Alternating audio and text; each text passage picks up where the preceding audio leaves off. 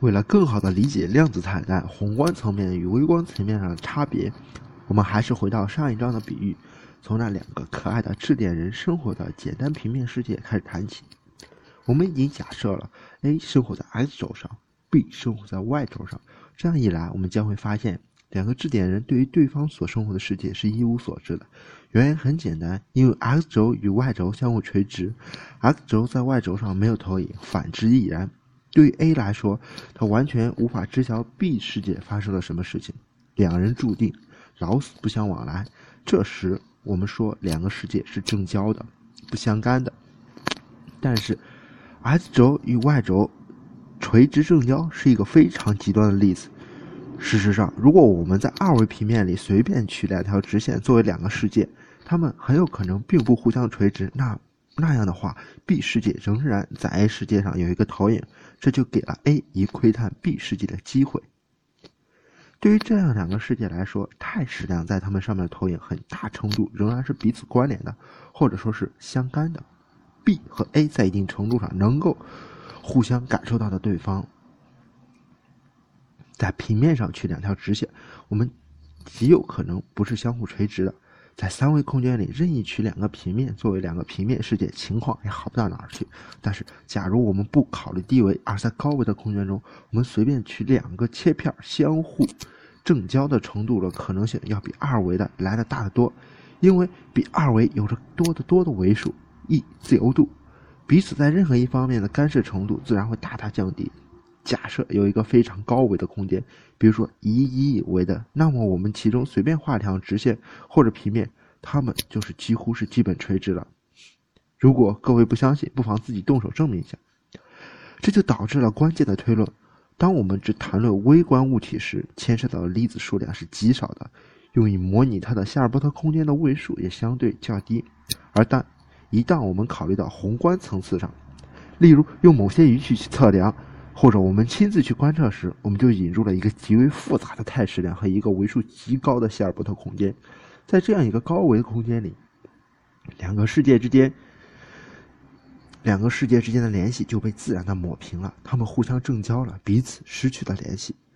还是用双缝实验作为例子。假如我们不再考虑环境，单单考虑电子本身的态势量化，那么所干涉的变量是相对较少的。也就是说，单纯描述电子行为的世界是一个较低维的空间。根据我们前面讨论，MWI 认为，在双缝实验中必定存在两个世界：左世界和右世界。宇宙的态势量分别在这两个世界的投影为通过左缝和通过右缝两个量子态。但是，因为两个世界的维数较低，所以它们并不能完全正交。每个世界都还能清晰地感觉到另外一个世界的投影，这两个世界仍然彼此相干着。因此，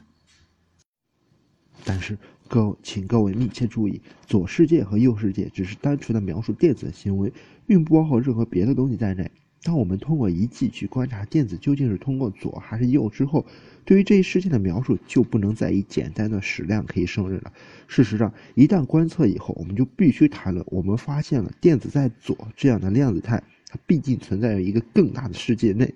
比方说，我们可以命名为我们感知到电子在左的世界，或者称为知左世界。知左世界描述了电子仪器和我们本身在内的总体状况。它涉及到了比单电子多得多的变量，这样一来，知左和知右的世界维度要比左右世界不知高出多少倍。在与环境发生复杂的相互纠缠作用后，我们可以看出两个世界戏剧性的变为了基本正交而互不干涉。知左世界和知右世界中没有了投影，他们无法彼此感觉到对方。这一魔术般的过程就叫做离析，或者叫退相干。量子叠加态在宏观层面上瓦解，正是这种退相干的直接后果。如此，我们便能够理解为什么在现实世界中，我们一旦感知到电子在左，就无法同时感知到电子在右，是因为两个退相干。这是因为两个退相干的世界，它们已经失去了联系。宏观与微观之间的关键区别就在于牵涉其中的维度的不同。但是要提醒大家的是，我们这里所说的空间维度都是指构造量子态矢量所依存的希尔伯特空间，而非真实的时空。事实上，所有的世界都存在于统一的物理时空中，只不过它们量子态的映射因因为相互正交而无法彼此感受到对方而已。我们这里所用的比喻可能过于简单和牵强，其实完全可以用严格的数学把这一过程表达出来。当复杂系统与环境干涉之后，它的密度矩阵就迅速的对角化而退化为经典概率。我们的史话在后来会讲到另外一种解释的时候，还会进一步探讨这种退相干理论。因此，在这里无需深入，大家仅仅了解一下就行了。你可能已经觉得很不可思议，不过量子论早。早就已经不止一次的给我们带来了无比的惊讶，不是吗？在多世界的奇景中的这趟旅行，也许会让大家困惑不已。就像爱丽丝在镜中读到的那首晦涩的长诗，它无疑应该给人们留下深刻的印象。的确，想象我们自身随着时间的流逝，不停地分裂成多个世界的投影，而且这些分身以几何的数量增长，以至无穷，这样一幅奇妙的景象，给我们生活中。生活其中的宇宙添添了几分哭笑不得的意味。也许有人会觉得这样一个模型实在看不出比意识更加可爱的地方。埃菲莱特还有那些拥护多世界的科学家们，究竟看中了它哪一点呢？不过，MWI 的好处也是显而易见，它最大的丰功伟绩就是把观察者这个碍手碍脚的东西从物理中一脚踢开。现在整个宇宙。只有整个宇宙是严格的按照波函数来演化，不必再低声下气的去求助于观测者或者智能生物的选择了。物理学家现在也不必再为那个奇迹般的坍缩打伤脑筋，无奈的漂，无奈的在漂亮的理论框架上贴个丑陋的补丁，用于解释 R 过程机制。我们可怜的薛定谔猫也终于摆脱了那又死又活的煎熬，而改为自得其乐的生活在两个不同的世界中。重要的是，大自然又可以为自己做主了。它不必在观察者的阴影下战战兢兢的苟延残喘，直到某一个拥有意识的主人赏了一次观测，才得以变成现实。不然，只好在概率波的叠加中埋没一生。在 MWR 的宇宙本身重新成为唯一的主宰，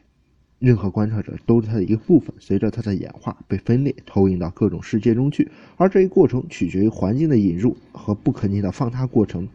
这样一幅客观的景象，还是符合大部分科学家的传统口味吧？至少不会像哥本哈根派那样让令人抓狂，以致寝食难安。MWR 的一个副产品是，它重新回归了经典的决定论：宇宙只有一个波函数，它按照薛定谔方程唯一确定的演化。因为薛定谔方程本身是决定性的，也就是说，给定了某个时刻 t 的状态。我们就可以从正反两个方向推演，得出系统在任意时刻的状态。这样一来，宇宙演化自然也是决定性的了。从过去到未来，一切早已注定。在这个意义来说，所谓时间流逝不过是种错觉而已。在 MWR 的框架中，上帝又不是掷骰子了，他老人家站在那个高高的角度上，鸟瞰整个宇宙的波函数，一切尽在掌握。而电子也不必靠骰子做出随机的选择，决定到底通过哪一条缝。它同时在两个世界中各穿过一条缝而已，只不过对于我们这些凡夫俗子、芸芸众生来说，因为我们纠缠在红尘之中，与生俱来限制迷乱了我们的双眼，让我们只看得见某一个世界的影子，而在这个投影中，现实是随机的、跳跃的，让人惊奇而已。然而，虽然 MWR 也可以自圆其说，但无论如何，现实中存在着许多的个世界。这在一般人听起来也太古怪了，哪怕是出自哲学上的雅致理论，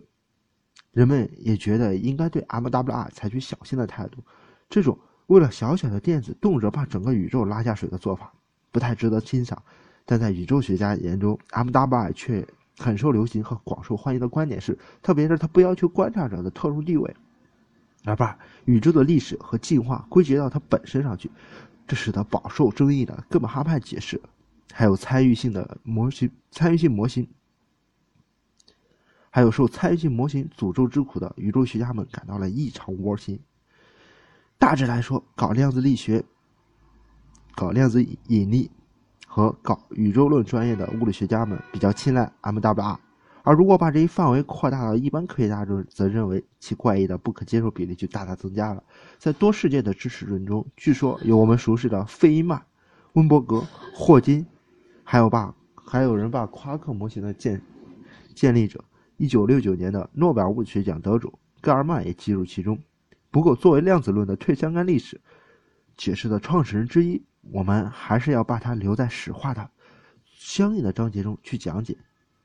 虽然这种解释实际上可以看作 MWI 的加强版对 MWI 表示直接反对的，著名的有贝尔、斯特恩、肯特、彭罗斯等。其中有些人，比如彭罗斯，也是搞引力的，可以算的是非常独特了。但对于我们的史话来说，先不管 MWI 的古怪与否，有谁支持，有谁反对也好，当哥本哈根派和多宇宙各执一词的时候，我们局外人又有什么办法去分辨谁对谁错呢？宇宙的秘密只有一个答案，不是吗？真理的唯一不同，真理是唯一的不同吗？那我们必须用实践把这些错误方法排除掉，这就是科学精神。根据波普尔的看法，如果一个理论不能被证伪的话，它的科学性也就很值得商榷。现在，请大家做好心理准备，我们就得做一个疯狂的量子自杀实验，来看看 MWI 和哥本哈根究竟谁才能笑到最后。